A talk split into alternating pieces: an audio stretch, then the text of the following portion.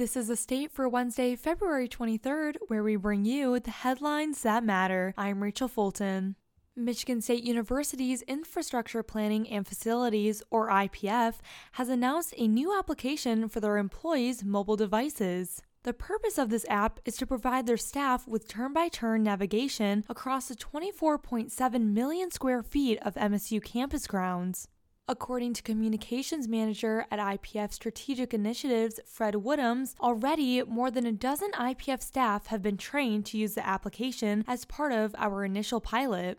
In an email, Woodhams said that the project team is taking feedback from users and making improvements based on that feedback. More staff will be trained on how to use the app, and the app will save employees time on a daily basis. MSU IT were thanked by the IPF Campus Services Director Adam Loiver for developing the app.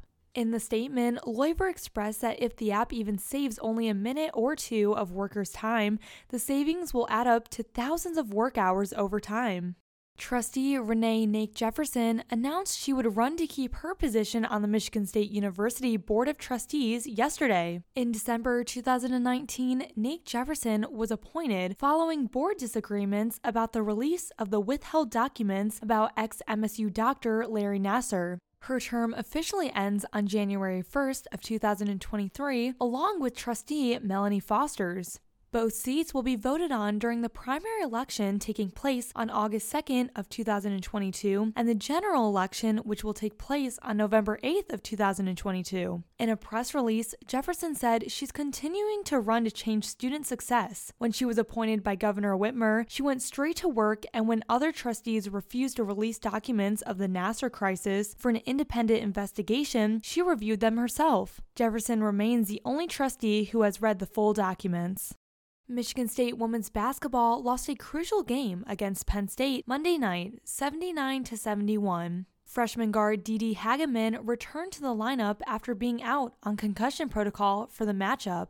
MSU's tournament chances were shaken up after Penn State sealed the game by controlling most of the second half. Driving offense forced Penn State junior guard Makenna Marisa came to East Lansing eager to play and outshined MSU senior guard Nia Clouden. Clouden scored 8 points in the first half compared to Marisa's 16. Clouden was tied with grad student forward Tamara Farquhar, who also had similar points before leading the Spartans in the locker room. Things started going downhill for MSU when they came out of the tunnel for the second half. The Nittany Lions took a 12 point lead with several points coming off the fast break, and the Spartans didn't have the comeback to defend. The Spartans are going to Ann Arbor tomorrow to play against number 6 Michigan, who they beat at home earlier this season. Thank you for joining us for The State, produced by the State News and Impact 89 FM. You can find us online at statenews.com and impact89fm.org.